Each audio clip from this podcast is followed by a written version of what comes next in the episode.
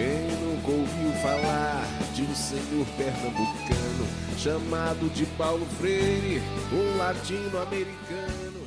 Hundertmal Freire. Dialogo Centenario Paulo Freire. Der Podcast des Paulo Freire Zentrums. Eine bessere Schule ist denkbar. Ist eine bessere Schule wirklich denkbar und ist sie auch realisierbar? Ich möchte heute über Hürden, Stolpersteine und die notwendigen Perspektiven für eine menschlichere Schule sprechen. Paulo Freire schreibt ja im ersten Satz seiner Pädagogik der Unterdrückten über das Menschliche. Zitat, die Humanisierung war zwar in einem grundsätzlichen Sinn immer schon das Zentralproblem des Menschen. Heute jedoch hat sie den Charakter einer unabweisbaren Fragestellung gewonnen. Wir wissen, der Text ist schon etwas älter, von 1969, 70, und doch könnte man das auch heute schreiben. Die Humanisierung auch als Anfrage an die Schule, ist denn die Schule menschlich? Ist sie ein Ort für Menschen, von Menschen oder ist es ein Ort der Systeminteressen, der Systemwidersprüche? Zu diesem Thema, mit dieser Frage habe ich heute zwei Gäste, nämlich Angie Weikmann und Michael Dobelmeier bei mir zu Gast. Äh, Angie Weikmann ist im Hintergrundberuf selbstständige Webdesignerin, aber sie ist vor allem sehr engagiert in verschiedensten NGOs, die sich für eine bessere, eine andere, eine humanere, humanistischere Welt engagieren. Äh, und Michael Dobelmeier ist am Institut für Bildungswissenschaften der Universität Wien tätig im Zentrum für Lehrerinnenbildung ähm, und beschäftigt sich dort mit Fragen der Diskriminierung in der Bildung äh, und mit dem Stichwort Inklusion, eine der großen Herausforderungen an eine humane Bildung. Angie Weigmann und Michael Dobelmeier haben sich über die Initiative Aktionstag Bildung äh, kennengelernt. Ein Aktionstag, der zum 15. Juni stattfand, an dem sich an die 60 Organisationen unterschiedlichster Art beteiligt haben, von ähm, Gewerkschaften über Wissenschaftler, Wissenschaftlerinnen bis zu Lehrerinnen, äh, Schülerinnen und so weiter. Dem Demoaufruf sind je nach Zählung zwischen 5.000 und 15.000 Personen gefolgt. Man sieht, Bildung vermag zu mobilisieren oder die Hoffnung auf eine menschlichere Bildung. Initiativen wie diese entstehen meist aus einer Empörung über die Verhältnisse, dass Schule nämlich nicht so ist, wie erwartet, nicht so ist, wie versprochen wird, wie in den, auf den Websites, in den Broschüren nachzulesen ist, dass Bildung nicht das Versprechen hält, das uns doch damals gegeben wurde. In diesem Podcast habe ich diese zwei Gäste eingeladen, mir von ihrer Empörung zu erzählen. Es geht zunächst um eine Kritik der schulischen Verhältnisse und zwar im konkreten Kontext der österreichischen Schule, vor allem in Wien, denn die beiden sind Sprecherinnen der, des Aktionstags Bildung für Wien. Michael Dobelmeier, einer meiner Gäste, hat im Vorfeld gesagt, wir leben also gerade noch sehr von der heterogenen, vielfältigen Kritik von der Negativität. Zitat Ende. Und deshalb möchte ich an diese Kritik, die heute auch Raum finden wird, die Frage anschließen, in welche Richtung denn die Reise gehen soll. Wie würde eigentlich die bessere Schule aussehen? Was gibt es für, für Utopien und Leitbilder? Inklusion mag ein zentrales Konzept sein, doch wofür steht dieses große pädagogische Wort? Braucht es dafür nur, nur unter Anführungszeichen mehr Ressourcen oder gibt es die eigentlich eh und es geht um Qualitäten oder gar um politische Konzepte oder politische Konsense? Wo sind hier die Unterdrückten? Wo sind die UnterdrückerInnen? Und was denken eigentlich die Unterdrückten? Ich schlage hier die Brücke zu Paulo Freire. Es geht zum einen um eine Kritik des Bestehenden als Bankierskonzept der Bildung und andererseits um die Gegenentwürfe, die nach Bewusstseinsbildung streben. Wie könnte ermächtigende Bildung hier und heute im Kontext der Schule in Österreich, in Wien, eine ermächtigende Bildung, wie könnte diese jenseits der privaten, der familiären, freundschaftlichen Verhältnisse denn aussehen? Und damit wollen wir heute unter anderem auch eine positive Utopie zu schreiben beginnen. Ja, ich freue mich sehr, dass ihr gekommen seid, mit mir ähm, nachzudenken, ich wollte jetzt fast sagen zu plaudern, aber das Thema ist zu ernst, nachzudenken über schulische Bildung in Österreich.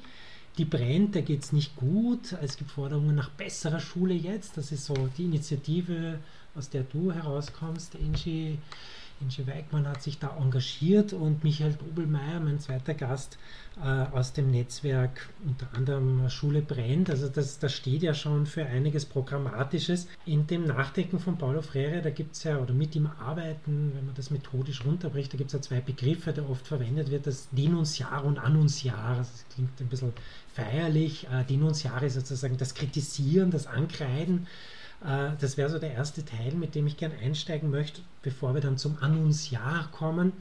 Ähm, was kündigen wir an oder was ist eigentlich unsere Hoffnung oder unsere Perspektive, wohin die Reise gehen soll?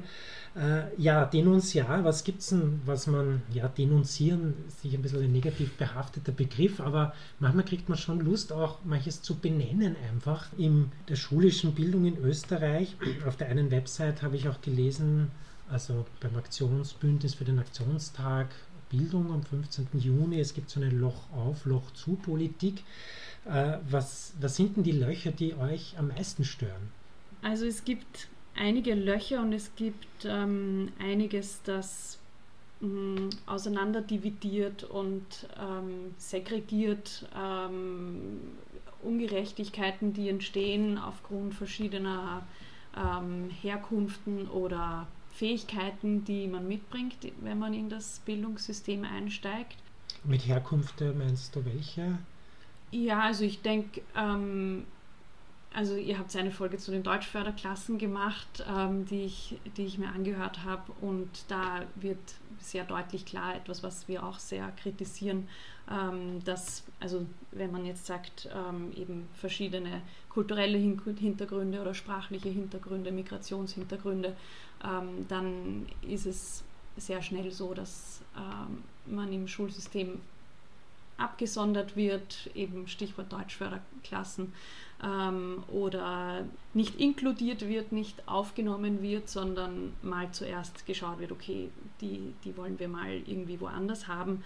Ähm, das wären jetzt die Hintergründe und das andere Thema, das mir sehr, also zusätzlich auch sehr am Herzen liegt, ist Kinder, Jugendliche mit Behinderungen, mit verschiedensten Beeinträchtigungen oder Behinderungserfahrungen, die ja grundsätzlich auch wir aus einer Tradition kommen, wo die mal eher weggesperrt werden, jetzt ganz arg formuliert. Ich traue mich immer nicht wirklich von Inklusion in unserem Schulsystem zu sprechen. man hat immer den Begriff der Sonderpädagogik, das ist, glaube ich, ein klarerer Begriff, der genau. nicht weniger. Das sind Sonderfälle. Genau, die gehen in die Sonderschule und wir haben auch immer noch Sonderschule. Wir haben, sie wird nicht mehr so genannt, sie oder ist umgenannt worden. Genau. genau. Aber in Wirklichkeit gibt sie strukturell noch. Ähm, und das schafft halt viele Probleme. Also ich habe das Gefühl, wir wollen, also wir, ich nicht, sondern die ähm, aktuelle Politik oder die Politik seit vielen Jahren will da eigentlich was abschneiden und nicht das gesamte Bild, wie es einfach ist und sich verändert und also ähm, Zusammensetzungen. genau, und, und auch Lehrenden ähm, ist ja auch ein spannender Punkt, einfach so nicht in der Schule oder in der Bildung abge abgedeckt haben. Mhm. Ja, Segregation, genau. Aussonderung, damit Diskriminierung, das sind schon einige ernste Themen. Michael Dobelmeier, was sind die Löcher aus mhm. deiner Sicht? Am Aktionstag haben wir ja zwei äh, Thematiken in den Vordergrund stellen wollen. Also das eine ist die Inklusion, also wir haben uns ein oder wir setzen uns ein für eine inklusive Bildung und das andere sind eben die Arbeits- und die Lernbedingungen. Und wenn die Angie eben die Inklusion quasi jetzt ähm, gehighlightet hat, dann ist halt auf meiner Seite halt eher so die, die Arbeitsbedingung oder die Arbeitsbedingungen, ähm, weil wir als Schule brennt, also als Initiative von Lehrerinnen, wir haben uns vor einem guten halben Jahr oder letzten Herbst gegründet, ähm, nachdem der Herr Polaschek die größte Lehrkräfteoffensive der Zweiten Republik angekündigt hat und dann unglaubliche 600.000 Euro ähm, zur Hand genommen hat und eine Homepage aufgesetzt hat um das Bild von Lehrerinnen zu ähm, verbessern. Und wir uns da eher denunziert gefühlt haben, wenn, wenn ich das Vokabular aufgreifen darf, äh, weil es ja nicht nur am Bild vom, vom Lehrer oder von der Lehrerin liegt, dass in der Schule einiges äh, falsch läuft, sondern tatsächlich an den Arbeitsbedingungen halt viel, ja, viel im Argen liegt. Also ich glaube, es ist seit Jahren bekannt, dass, dass Lehrerinnen eine der höchsten Burnout-Raten haben. Ähm, ich glaube, ein, ein, Viertel aller Lehrerinnen ist Burnout gefährdet. Das ist eine, eine Zahl, die vor Corona gemessen worden ist und die ist mittlerweile sicher nicht weniger geworden. Und das verwundert auch niemand, wenn man in einer Schule reingeht. Es gibt nirgendwo ähm, ruhige Räume. Ähm, die Arbeitsflächen von Lehrerinnen sind minimal, also äh, 20 Zentimeter bis einen Meter, mit, die halt einfach da sind. Aber da gibt es keinen Raum für, für Ruhe oder zum Nachdenken. Ähm, es ist eine mittlerweile Schule ein, ein, ein Verwaltungsaufwand ähm, notwendig, um die einfachsten Dinge abzuwickeln, wie eine Klassenfahrt zu organisieren, ähm, sind Dutzende Klicks notwendig, ähm, um das, um alleine 2,50 Euro für einen Fahrschein ähm, wieder sich zurückzuholen, was doch manchmal gemacht wird. Musst du das einmelden in einem System, dann musst du angeben, wo du hingefahren bist, warum ähm, und ja, also wirklich kompliziert. Ähm, ich bin jetzt noch nicht schockiert, weil das klingt jetzt noch nach normaler Bürokratie. äh, was, Na, was sind die Dinge, die zu glaub, die, Burnout führen, die du angesprochen ja, das, hast? Das ist halt, ähm, wir sind ja nicht, also Lehrerinnen sind ja, sind ja keine Büroangestellten, die sind ja da eigentlich für die Kinder und für die Schülerinnen und ähm, mittlerweile übernimmt aber halt das Bürokratische so viel von, von, der, von der Zeitressource, dass kaum noch Platz oder kaum auch Kopf für Kinder da ist und ja, und ähm, es, es kommt immer einfach obendrauf. Genau. Also ich sage auch immer, es sind so viele Dinge, die ich mitbekomme als Elternvertreterin in einer durchschnittlichen Wiener Volksschule, wo sich dann LehrerInnen über vermeintliche Kleinigkeiten aufregen, dass sie jetzt wo man sich denkt, na gut, also das allein genommen, naja, wirklich ist das so schlimm, dass man jetzt, keine Ahnung, die USB-Sticks nicht mehr anstecken kann in der Schule. Aber es sind lauter vielleicht Kleinigkeiten, die aber immer draufkommen, die ähm, die Dinge erschweren und nicht erleichtern. Also es kommt, glaube ich, fast nie eine tatsächliche Erleichterung, sondern immer nur eine Erschwernis. Man muss noch dieses Konzept jetzt als Schule schreiben oder ähm, das hier abliefern. Blackout-Konzept. Blackout-Konzept ja, war da jetzt das letzte, wo ich dann. Vorher hatten wir Corona-Konzepte, genau, ja, genau, genau. Kinderschutzkonzepte und so weiter, aber. Dinge, die wir begrüßen. Die wir Natürlich begrüßen, die wichtig klar. sind, aber wo dann, wenn ich bei der Direktorin sitze, eine Lehrerin reinkommt und sagt, du, ich kenne da jemanden bei der EVN, der oder die könnte uns helfen beim Blackout-Konzept, wo ich mir denke, das kann doch nicht sein, dass jede einzelne Schule sich das jetzt überlegen muss. Und eben, es kommt einfach obendrauf gepappt, mhm. wo Schule und Pädagogik eigentlich Beziehungsarbeit sein sollte, mhm. Beziehungsarbeit mit dem Kind mhm. und das im Vordergrund genau. stehen sollte. Und das wird immer schwerer, nicht nur durch diese Dinge, sondern durch größere Klassengrößen hm durch ähm, Abzug von, von TeamlehrerInnen, von, von Ressourcen. Ähm ich wollte gerade sagen, sozusagen im Hintergrund steht ja auch die, die Arbeitsbelastung durch ähm, steigende Klassenschülerinnenzahlen, genau. was damit zu tun hat, dass Lehrkräfte fehlen. Einerseits. Eigentlich nicht. Ähm, nicht. Es ist 2017 ist einfach ähm, sind Klassenschülerhöchstzahlen de facto abgeschafft worden. Mhm. Also es gibt einfach keine Klassenschülerhöchstzahlen mehr und in Wien ist es so, dass wie unsere Initiative Bessere Schule jetzt sich gegründet hat vor zwei Jahren, ähm, da war, da hat Wien sozusagen diese Änderungen von 2017 relativ lang aus den Schulen so ein bisschen hm, ferngehalten noch, aber da war einfach dann ein Punkt erreicht, wo sie das auch einfach umsetzen mussten. Und ähm, da. Das heißt, in anderen Bundesländern ist schon länger so, dass 30 genau, Kinder, 36 Kinder oder gibt es also, sozusagen eine reale Grenze? Oder? Kann ich jetzt gar nicht so sagen, wie es. Weißt du das mehr?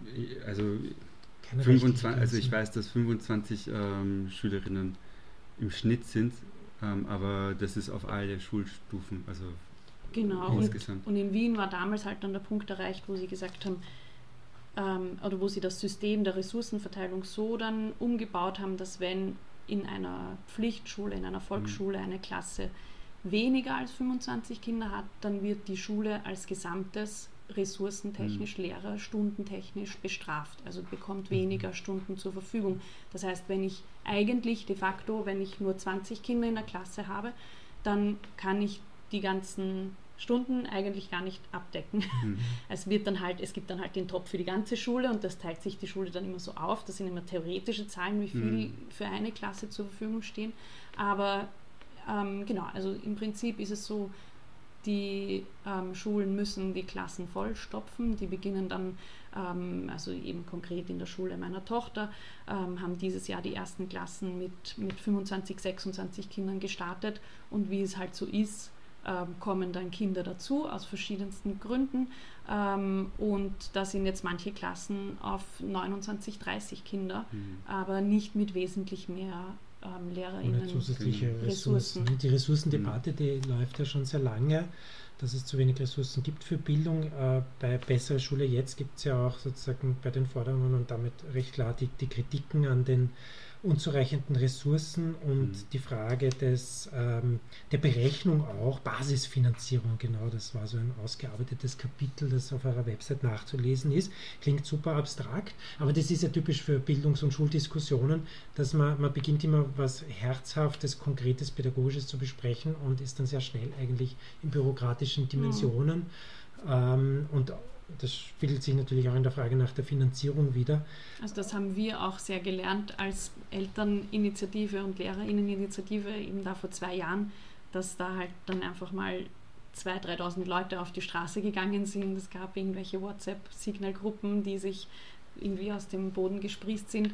Und dann war, also die, die Stärke unserer Initiative, finde ich, ist, dass wir eben Lehrerinnen auch Direktorinnen, SchulleiterInnen ähm, und Eltern gemeinsam da tun und werkeln. Und für, für uns Eltern war das halt eine riesen, also ich sage immer ein Crashkurs Bildungssystem, weil nach dem ersten Aufschrei, eben in dem Fall ging es zum Beispiel um integrative Mehrstufenklassen, denen die Teamlehrerinnen gestrichen werden, werden sollen, ähm, war dann so, okay, hm, wen müssen wir denn da eigentlich mal ansprechen nach diesem ersten großen Aufschrei? Wer ist da eigentlich zuständig? Also es ist extrem komplex.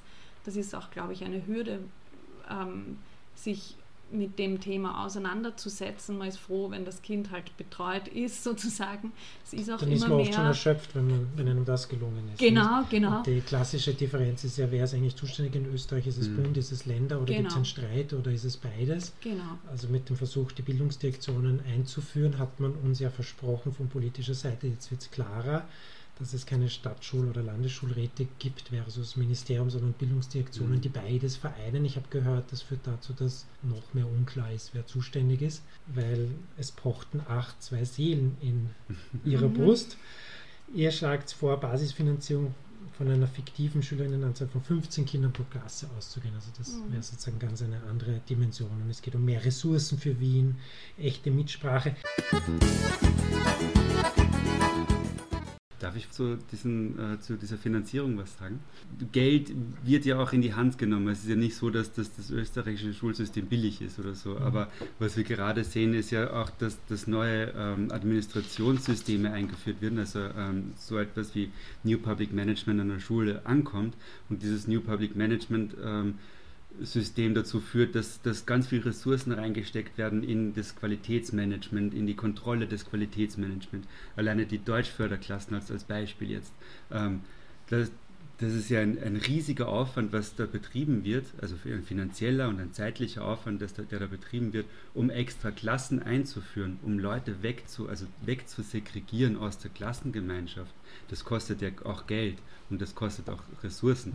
Mhm. Ähm, und diese Ressourcen sind nicht nur also sind nicht nur da gewesen und in die Hand genommen worden, sondern ähm, ich weiß mittlerweile gar nicht mehr, wie viele Studien, also mindestens drei fallen, fallen mir auf Anhieb ein, äh, von drei unterschiedlichen Institutionen, die diese Studien re, äh, evaluiert haben. Das, das ähm, Qualitätsmanagement ähm, der, das Ministerium selbst hat die auch evaluiert, hat den MIKD-Test evaluiert.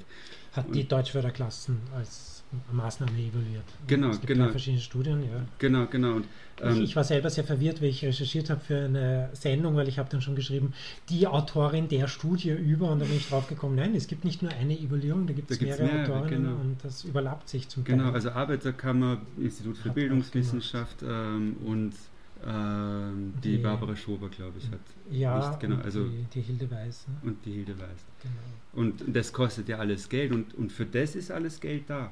Mhm. Und das Absurde daran ist ja dann, dass man dieses Geld, also dieses dort reingesteckte Geld dann einfach so verpuffen lässt, weil das Ergebnis, das einhellige Ergebnis von diesen Studien ist ja, dass, dass diese Deutschförderklassen nicht gescheit sind. Dass das, was vorher gesagt wurde, richtig ist. Ne? Genau. Also man führt was ein, man kommt drauf aufgrund von verschiedenen Studien, die viel Geld gekostet haben, dass es tatsächlich so ist, wie, wie die Leute vorher gesagt haben, wie Expertinnen das vorher gesagt haben und dann macht man nichts.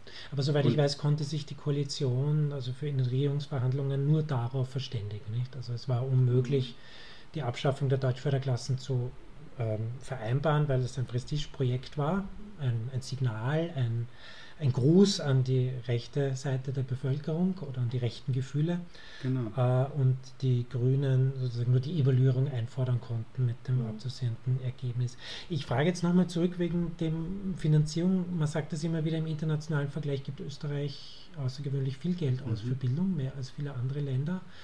Ähm, habt ihr auch das Gefühl, das Ergebnis ist in Österreich tatsächlich schlechter als in anderen Ländern? Habt ihr internationale Vergleiche mhm. und solche Einblicke? Naja, es kommt darauf an, was gemessen wird. Also wir können ja, also ich weiß das jetzt natürlich nicht auswendig, aber wir können ja alle nachschauen, wo Österreich äh, in den PISA-Ergebnissen und den ganzen Teams, Pearls, whatever. Es brilliert nicht. Äh, genau, es brilliert nicht, aber also da kann man, da kann man ja nachschauen, wo, wo sich Österreich einrankt, aber ähm, ich glaube, dass viele Sachen einfach auch nicht gemessen werden, die tatsächlich auch wichtig sind, also soziale Kompetenzen. Ich kenne keine Studie, wo, ähm, wo international gemessen wird, wie, äh, welche soziale Kompetenzen äh, Schülerinnen ausbilden. Und ähm, ich weiß auch nicht, ob das Sinn machen würde, da ein Ranking zu erstellen. Wäre sehr absurd. Oder auch die Frage nach ähm, Arbeitslosigkeit oder Nicht-Arbeitslosigkeit nach dem Schulabschluss ich glaube, in solchen, bei solchen Kennzahlen unter Anführungszeichen wäre Österreich gar nicht so schlecht. Ja, aber da muss man die Kausalitätsfrage stellen, nicht? Da also muss man die der, natürlich, der Arbeitsmarkt natürlich. natürlich. eine wichtige Rolle spielt. Sicher, das, das, das, natürlich, das sind dann soziale Dinge, die gesellschaftlich geregelt sind und wen oder auch mit Schule, mhm. aber sehr wenig mit Schule zu tun haben. Mhm. Also etwas, was international schon auch gemessen wird, ist eben ähm, inwiefern Inklusion mhm. Standard ist oder nicht. Ja. Und da steht jetzt eben eh die, die Staatenprüfung an ähm, durch die ähm, UN-Menschenrechtskonvention und da ist jetzt schon ziemlich klar, dass Österreich da durchrasseln wird mhm. im Bildungsbereich. also das ist einfach nicht eben was ich vorher schon gesagt habe, nicht ein inklusives ähm, Bildungssystem ist. Und da denke ich mir, ja, dann sind die Mittel wohl nicht ganz richtig eingesetzt, wenn das andere Staaten doch mehr besser schaffen. Ich denke, Inklusion ist ein total hehres Ziel und, mhm. ähm, und da, da gibt es wahrscheinlich nicht 100% Erreichung oder weiß ich nicht. Also das ist, ähm, ähm, glaube ich, schwer, das zu sagen. Jetzt haben wir absolute Inklusion, aber Genau, ich denke schon, dass andere Staaten es da gibt weiter sind. Vergleiche.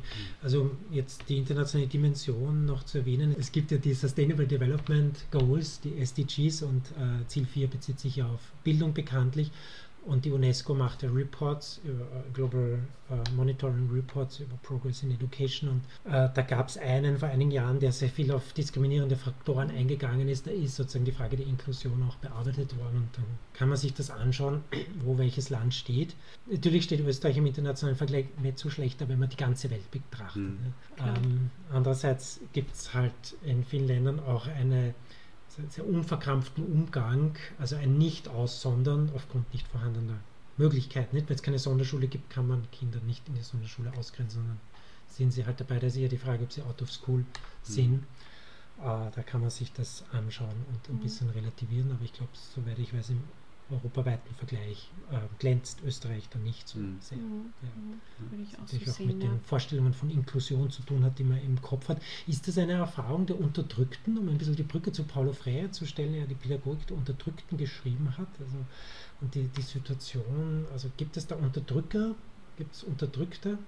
Also als Mutter von einem Kind mit einer Behinderung kann ich, die sicher aus einer recht privilegierten Sicht spricht. Also ähm, ich ähm, kann sehr gut Deutsch, ich bin mit den österreichischen Behörden ähm, vertraut, ähm, kenne so diesen österreichischen Behördenweg und Umgang, wie man sich da zu verhalten hat oder welche Mittel man einsetzen kann, weiß ich schon, dass es, dass es halt viel, viel Arbeit und, und Aufwand ist, ähm, das eigene Kind so versorgt zu wissen, wie ich halt das Gefühl habe, dass es für das Kind passt und das Richtige ist. Und jetzt bin, sind wir in der glücklichen Lage, dass wir eine Schule haben und auch den Schulplatz bekommen haben in einer öffentlichen Schule, der unserer Meinung nach sehr gut passt. Und dann kommen aber halt gleich ja, viele Unsicherheiten wieder auf einen zu. Also wie, ähm, wie wird es weitergehen? Wie viele Jahre darf der Clemens in die Schule gehen? Ähm, kurzes Stichwort 11. bis 12. Schuljahr, das ist für uns jetzt noch recht weit weg, weil Clemens in die erste Klasse geht, aber ähm, als erste Klasse Volksschule geht, aber trotzdem rennt das ziemlich schnell ab. Wir haben uns bewusst für eine von zwei Schulen in Wien entschieden, die mehr nach einem Gesamtschulmodell ähm, unterrichten, wo er acht Jahre dort ähm, in die Schule gehen kann und eben nicht nach vier Jahren die große Frage ist, vier Jahre vergehen sehr, sehr schnell. Wo, in welche Schule kann er jetzt weitergehen? Wo kommt er da unter? Was passt wiederum gut für ihn? Und dann kommen halt schnell so Fragen, also genau, und eine sehr, sehr schnelle Frage, die kommt, ist die nach Ziffernnoten. Also wir hatten da auch Rückschritte ähm, auch durch die schwarz-blaue ähm, mhm. ähm, Regierung, die letzte, müssen alle Kinder ähm, am Ende der zweiten Klasse Ziffernnoten bekommen. Und das ist halt wenn wir in Lehrplänen stehen haben und in, in großen, schönen Konzepten stehen haben, dass wir die Stärken von Kindern stärken wollen und dass wir uns darauf konzentrieren und natürlich auch daran arbeiten, was noch, ja, woran das Kind oder man noch arbeiten muss und so weiter. Und dann, also wenn, es ist halt so schizophren aus meiner Sicht, wenn, wenn dann im, am Ende des zweiten Schuljahres dieses Kind eine Ziffernote ähm, präsentiert bekommt, wo dann halt sehr schnell klar wird. Also Ziffernoten versteht man, glaube ich, sehr, sehr gut. Also eins ist gut, fünf ist schlecht. Ähm, und, und dann widerspricht das halt absolut diesen hehren Zielen, dass wir eigentlich Stärken stärken wollen. Und, ähm, und, und es hat halt auch konkrete Auswirkungen. Und dann spreche ich eben immer noch aus dieser, aus dieser recht privilegierten Sicht. Ähm, und wenn ich die nicht habe oder wenn ich zum Beispiel ähm, ein Kind habe, das ähm, gar keine Diagnose hat, ähm, wenn es in die Schule kommt oder in den Kindergarten kommt, dann ist es zum Beispiel so, und da würde ich schon von Unterdrückung sprechen, dass ein Kind, das dann, sagen wir, in der Volksschule, wo der Lehrerin auffällt, okay, hm, ähm, nach einem halben Jahr oder vielleicht sogar früher, naja, also da bräuchte es vielleicht mehr Förderung, da, da bräuchte es mehr, als ich dem Kind einfach aufgrund, weil ich allein mit 25 Kindern in der Klasse stehe, dem Kind jetzt wirklich geben kann. Hm, das sollte man eigentlich mal nachschauen, aber die Lehrerin kann das nicht sofort anstoßen. Sie kann natürlich das Gespräch mit den Eltern suchen, aber formal kann ähm, dieser sonderpädagogische Förderbedarf erst nach zweimaligem Durchfallen ähm, überhaupt beantragt werden. Und dann ist es auch so, dann geht das überhaupt erst los, diese Begutachtung. Das heißt, da hat das Kind, also da ist ja die halbe Volksschulzeit schon vorbei. Und dann wartet man zum Beispiel auf einen Platz für Autismus-Spektrum-Diagnose, ähm, wartet man ähm, weiß ich nicht, mitunter auch einige Monate oder noch länger. Das heißt, auch da ist es eben wieder so, dass dann Leute, die weniger ähm, privilegiert sind, die weniger gut Deutsch sprechen oder sich nicht so gut auskennen oder aus bildungsferneren Schichten sind, ähm, also da wird es dann wirklich ziemlich, ziemlich heikel und ziemlich ähm, bedrohlich und wir lassen da Kinder zurück. Und das würde ich schon in diesem Kontext sehen, den du gefragt Ganz hast. Ganz klarer Fall von unterdrückerischen Verhältnissen.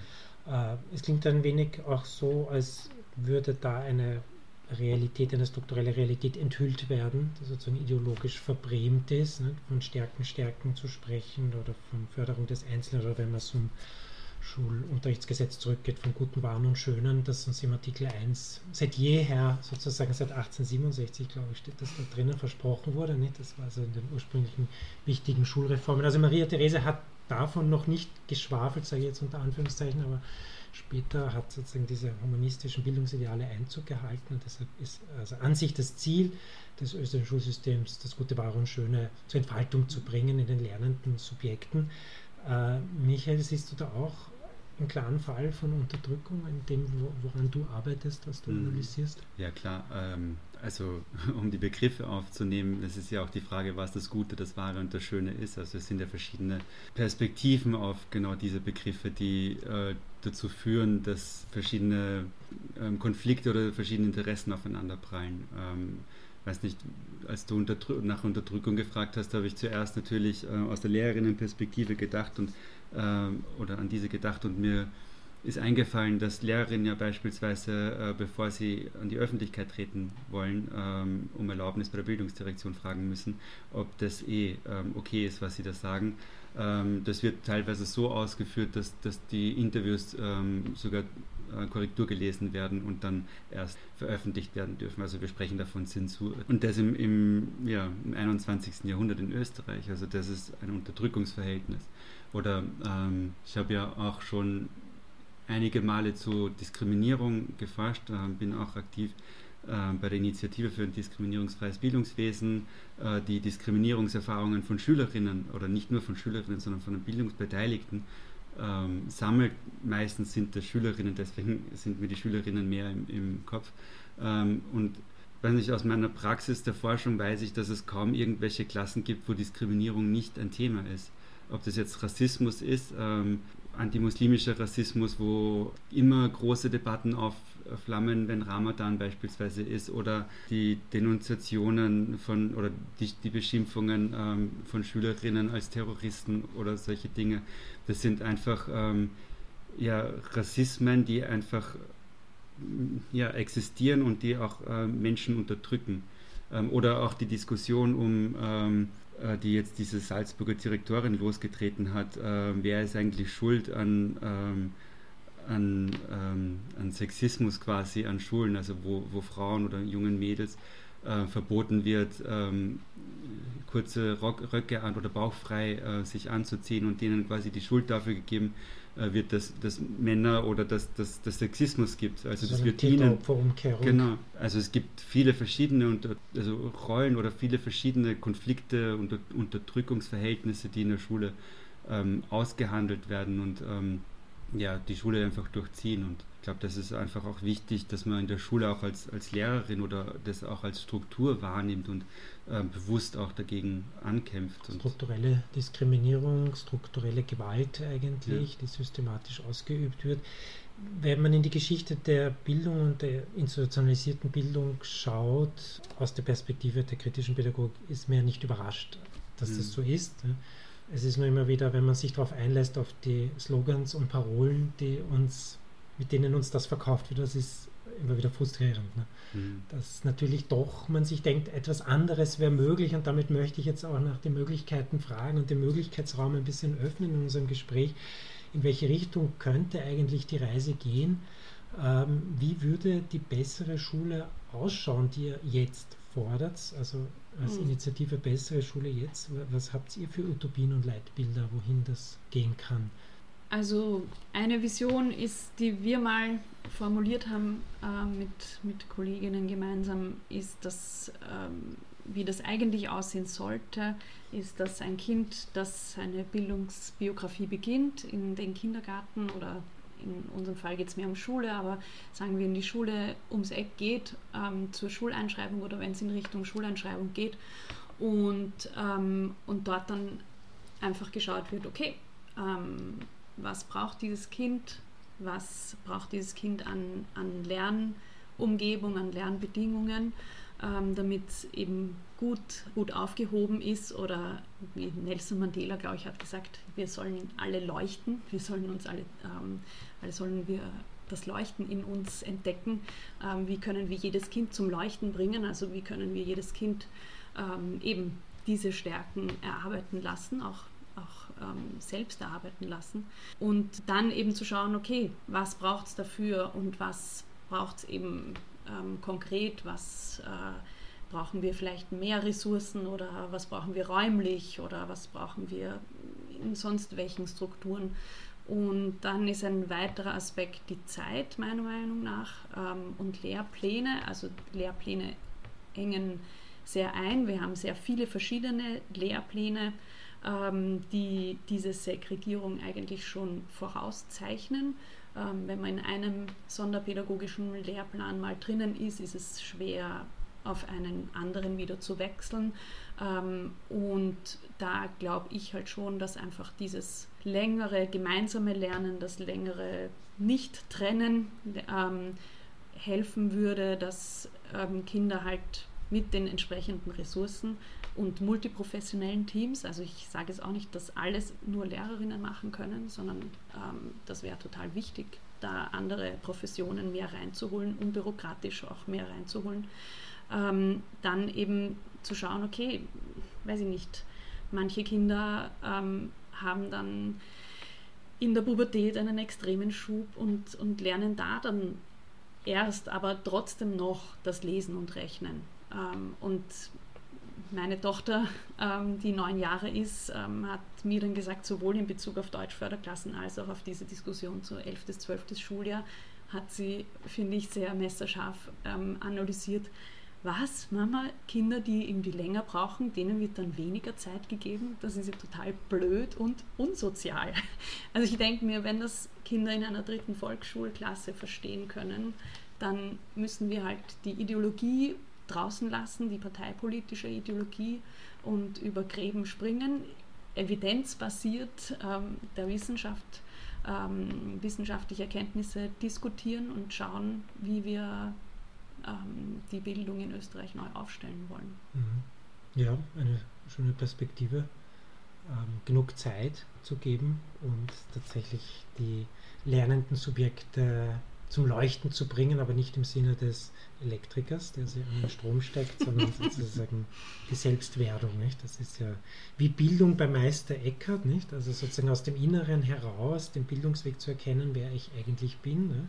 Ähm, es gibt ja natürlich in der Geschichte der Bildungsdiskussion sehr schöne Leit- und Vorbilder dazu. Äh, Michael, was siehst du als ja, als, als Orientierung, weil die Initiative, in der du dich engagierst, die hat ja so einen schirchen Namen. Ne? Die heißt ja Bildung brennt. Da leuchtet auch was. Ähm, ja. Da leuchtet auch etwas, aber in einem anderen Sinn. In einem anderen Sinn.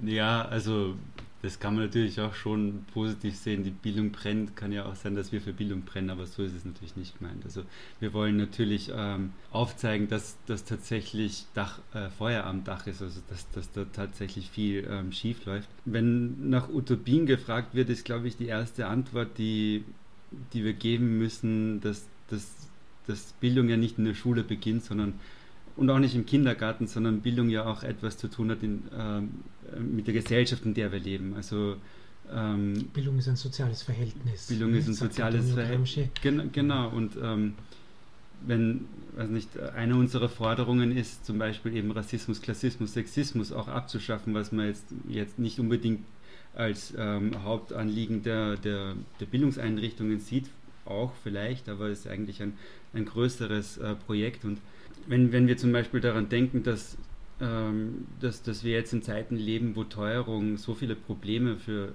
ähm, für, für Eltern mit sich bringt, also wo, wo die Leute oft sich nicht mit den Kindern hinsetzen können und sagen können, ja, ich mache jetzt mit dir Hausübung, sondern ähm, überlegen müssen, ähm, wie komme ich zu meinem nächsten Job, wie komme ich zu, zur nächsten Miete, äh, wie kann ich mir äh, dieses und jenes das nächste Mal leisten, dann zeigt es schon ein bisschen auf, dass wir eine andere Gesellschaft brauchen, eine sozialere, eine sozial gerechtere Gesellschaft äh, brauchen, in der Leute auch tatsächlich die Muße und die Zeit haben, ähm, sich über ihre Bildung, über ihre Menschwerdung Gedanken zu machen und äh, nicht ständig unter Strom stehen müssen, weil sie halt dem einen oder anderen Ding nachjagen müssen, ohne dem sie halt einfach nicht leben könnten nicht so eingespannt sein genau. und sozusagen den das, Raum das der Selbstentfaltung zu haben. Genau. Du sprichst äh, Logiken der kapitalistischen Verwertungsgesellschaft an mit den Begrifflichkeiten, die du verwendest. Ähm, da ist ja Bildung eingefügt. Nicht? Also mhm. es ist vielleicht eine Ironie der Geschichte, dass im Deutschen dieser Begriff Bildung überhaupt existiert. Das Französische und Englische erspart sich ja diese Peinlichkeit, äh, sozusagen zu tun, als wäre äh, das gute, wahre, schöne Ziel. Man spricht einfach von Education und Erziehung. Das hat immer dieses Ziehen und so etwas formieren. Und das, was du jetzt angesprochen hast, wäre sozusagen der, der Gegenentwurf dazu, mhm. dass wir eben nicht äh, im Sinne der sozialen, der ökonomischen Verwertbarkeit mhm irgendwo hin. Aber, aber das, das schafft der Kapitalismus ja auch. Also das ist ja, weiß nicht, ähm, das, das würde Herr Heidorn beispielsweise sagen, ähm, dass, dass Bildung ja auch immer eingesponnen ist in diesen Widerspruch von Herrschaft und ähm, Menschwerdung oder Bildung, wo, ähm, wo Kapitalismus ja auch dafür gesorgt hat, dass, dass Menschen ähm, in die Schule gehen müssen, äh, dass, dass äh, Menschen lesen und schreiben lernen müssen. Die, die Sprache ähm, entwickelt sich. Also wir reden nicht mehr so viel in Dialekten, äh, sondern wir bewegen uns hin ja zu einer Weltsprache. Was eigentlich irgendwie schade ist, finde ich jetzt, was das Ja, es ist, weiß nicht, das, es geht da was verloren, aber es aber geht man ja kann auch... besser miteinander sich Genau, verstehen. also es, wir schaffen eine Sprache und das kann man auch kritisieren, wie auf die Art und Weise, wie das passiert, aber wir, wir schaffen eine Sprache, die ja weltumspannend ist, also äh, wo sich Leute der Perspektive nach verstehen. Ähm, und das ist ja, das ist ja eingesponnen, diese, diese Unterdrückung ist ja äh, natürlich Teil der Bildung, aber diese Befreiung oder diese Menschwerdung ist ja auch genauso Teil. Also dieser Widerspruch ist im, Bildungsbegriff vorhanden. Das wäre jetzt ein super Schlussgedanke. äh, die Dialektik der Bildung so angesprochen, sozusagen die Befreiungsidee auch als, als etwas, was intrinsisch in der Bildung immer drin ist. Angesprochen hast du einfach auch die, die Ambivalenz der Bildung, die ich immer wieder erlebe und die historisch äh, präsent war. Das, das haben wir auch in den Kindergartendiskussionen, dass die ja zwei Ursprünge haben. Nicht? Also die Kindergärten für die Wohlhabenden, sozusagen, wo Kinder gefördert werden und nochmal ein paar andere Fremdsprachen kennenlernen und, und Beschäftigungsformen, die zur Selbstentfaltung führen in Richtung Hobbys. Ne? Und die Kindergärten, die dafür da sind, dass die, die Mütter in, in die Fabrik gehen können. Das sind einfach die historischen Ursprünge und das haben wir für den Primarschulbereich und Sekundarschulbereich und und und natürlich auch Mhm. ein Doppelversprechen, eine doppelgesichtige Bildung. Hm.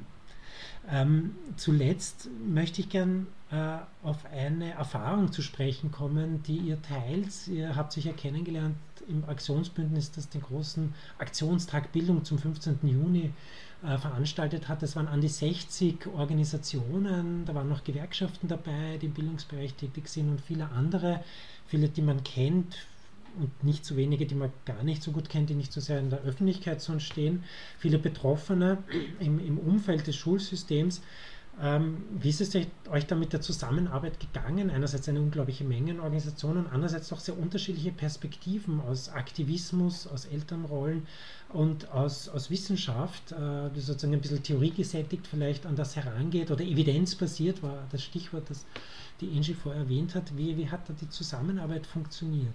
Also ich, ich erlebe das als, als riesige Ressource und ich glaube, so ist ja auch Politik. Also Politik von wo verschiedene Perspektiven aneinander sich auch, ähm, weiß nicht, aneinander, wie sagt man, abreiben können oder halt einfach miteinander streiten können. Also es sind ja keine, das sind ja keine Klassenantagonismen, die, die, die da so eine Rolle spielen. Also es ist jetzt nicht so, dass wir so in Widersprüchen miteinander zusammenhängen, dass, dass wir uns nicht einigen können, aber natürlich gibt es, das heißt nicht, dass es keine Konflikte gibt, natürlich gibt es diese Konflikte und natürlich gibt es da auch unterschiedliche Ansichten. Und ähm, das empfand ich eigentlich oder empfinde ich nach wie vor und das ist hoffentlich auch unser nächster Schritt, dass wir es schaffen, ähm, da auch mehr inhaltlich in den Austausch zu gehen ähm, und tatsächlich einen, vielleicht einen gemeinsamen Begriff, der muss jetzt nicht hundertprozentig gemeinsam sein, aber vielleicht so ein bisschen gemeinsam, äh, ein bisschen gemeinsamen Begriff von, von was ist eigentlich Inklusion, was heißt, was heißt das, ähm, was, was heißt das, wenn alle Menschen in eine gemeinsame Schule gehen? Äh, wie kann das konkret umgesetzt werden? Oder was bedeuten auch bessere Arbeitsbedingungen? Also da, da ist ja die Bandbreite von Verbesserungen ja riesig und manche würden sagen, ähm, Wenn ich den USB-Stick wieder anstecke. ja, genau. Da, also da gibt es ja unterschiedliche Vorstellungen und das, das ist eigentlich die große Ressource, dass so viele Ideen da sind, die eigentlich nur darauf warten, zu diskutiert, diskutiert zu werden. Das ist ja eigentlich eine Erfahrung der Transdisziplinarität, in dem Mhm. Sinn, dass über disziplinäre Grenzen hinausgegangen wird, jeweils über Milieus, über Systemlogiken, in denen man selber verhaftet ist. In der, denke, es gibt nicht nur im wissenschaftlichen Feld äh, von Instituten und Disziplinen eigene disziplinäre Logiken, die liegen oft auf der Hand, auch wenn es lang ist, sie zu lernen und zu verinnerlichen. Es gibt auch Elternlogiken, es gibt Logiken der Lehrkräfte, es gibt Logiken der, der schulischen Bürokratie. Es gibt Parteilogiken, Es die gibt- zum Teil auch ähm, da verschiedene, also im Sinn von Vorfeldorganisationen, Schülerinnenorganisationen oder eben auch Gewerkschaftsfraktionen. Also das war in Wien schon ein sehr großer Erfolg meiner Meinung mhm. nach, dass da die drei großen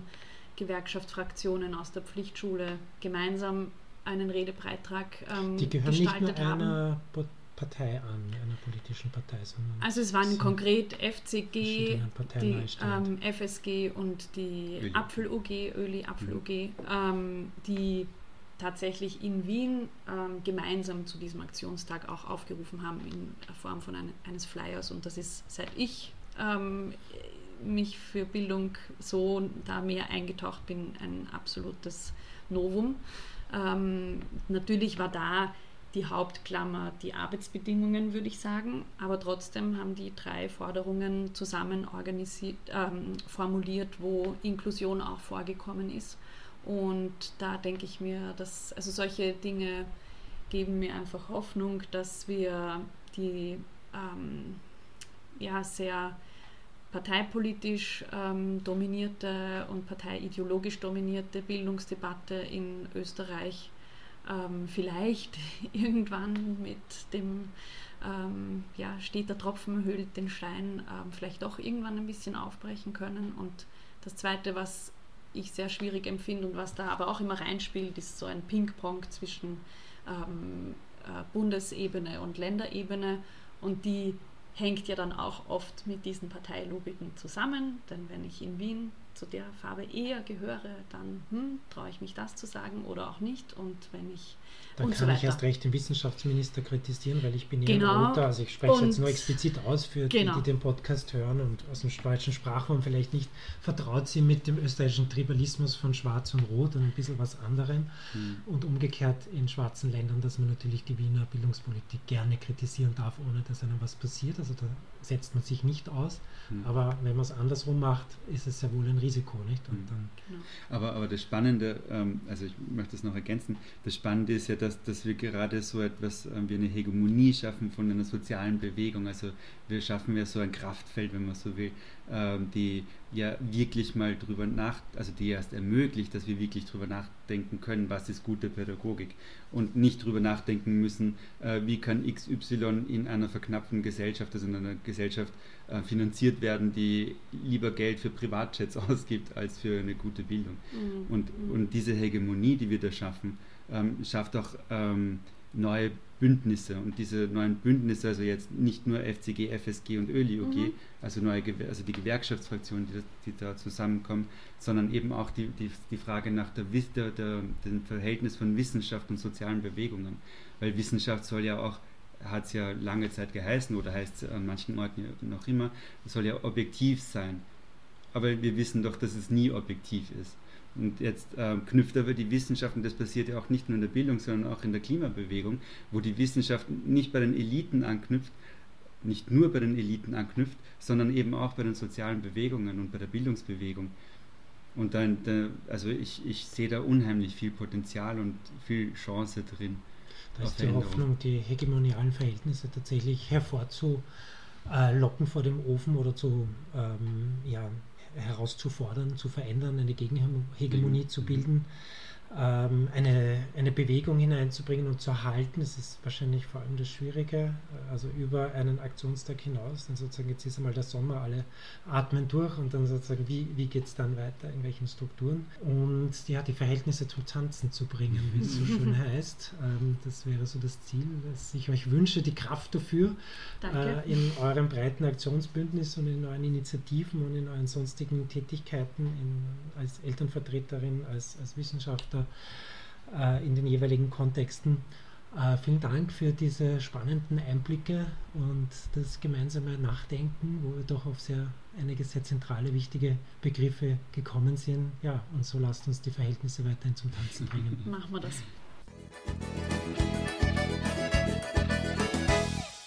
Das Gespräch hat mir viel zu denken gegeben.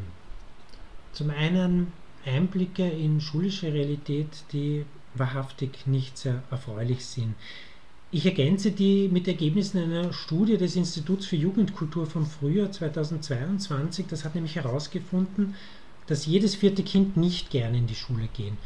Das dürfte dieser Studie zufolge damit zu tun haben, dass sich die Kinder von der Schule nicht gesehen fühlen. Jedes fünfte Kind traut sich nicht seine Meinung zu sagen. Und sogar jedes dritte Kind hat das Gefühl, dass auf seine Meinung kein Wert gelegt wird. Also sagt man es natürlich auch nicht.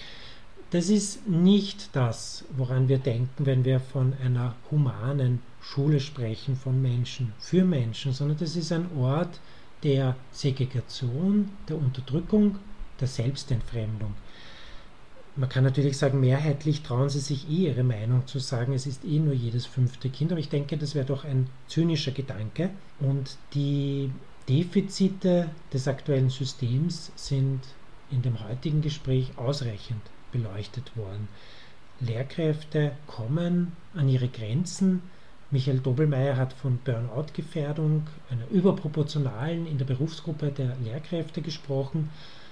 Das ist alles nicht gesund. Eine Dimension, die Burnout fördernd ist oder zumindest ja, Gefühle der Sinnlosigkeit fallweise aufkommen lassen, Gefühle des ja, Eingespanntseins in einer kafkaesken Geschehen, da geht es oft um die schulische Bürokratie, die so aufwendig und mühsam ist. Jetzt ist die Schule natürlich eine bürokratische Erfindung und auch erfunden und eingeführt worden, um Menschen dazu zu bringen, selbst ein bürokratisches Bewusstsein in sich selbst anzulegen, im Sinne dessen, dass die Schule ja in ihrer Gründungsintention im 18. und 19. Jahrhundert gefügige, brauchbare Staatsbürgerinnen, also nicht Selbstständige, sondern Mitwirkende und Arbeitskräfte hervorbringen sollte. Von dem her wenig erstaunlich, aber sozusagen ein Grundwiderspruch in der Geschichte der Schule, der hier wieder zum Tragen kommt wir begegnen immer wieder dem Mythos Bildung, dass genau das eben verschwiegen wird und nicht dazu gesagt wird, dass Schule, Bildung doppelköpfig ist und Bildung an sich nicht per se etwas Erfreuliches und Positives ist, etwas Befreiendes, etwas Ermächtigendes, sondern Bildungserfahrung, Erziehungserfahrung auch eine Erfahrung der Zurichtung, der Domestizierung immer wieder auch ist. Und davon gilt es sich zu befreien und das gilt es immer wieder anzusprechen und dagegen anzukämpfen.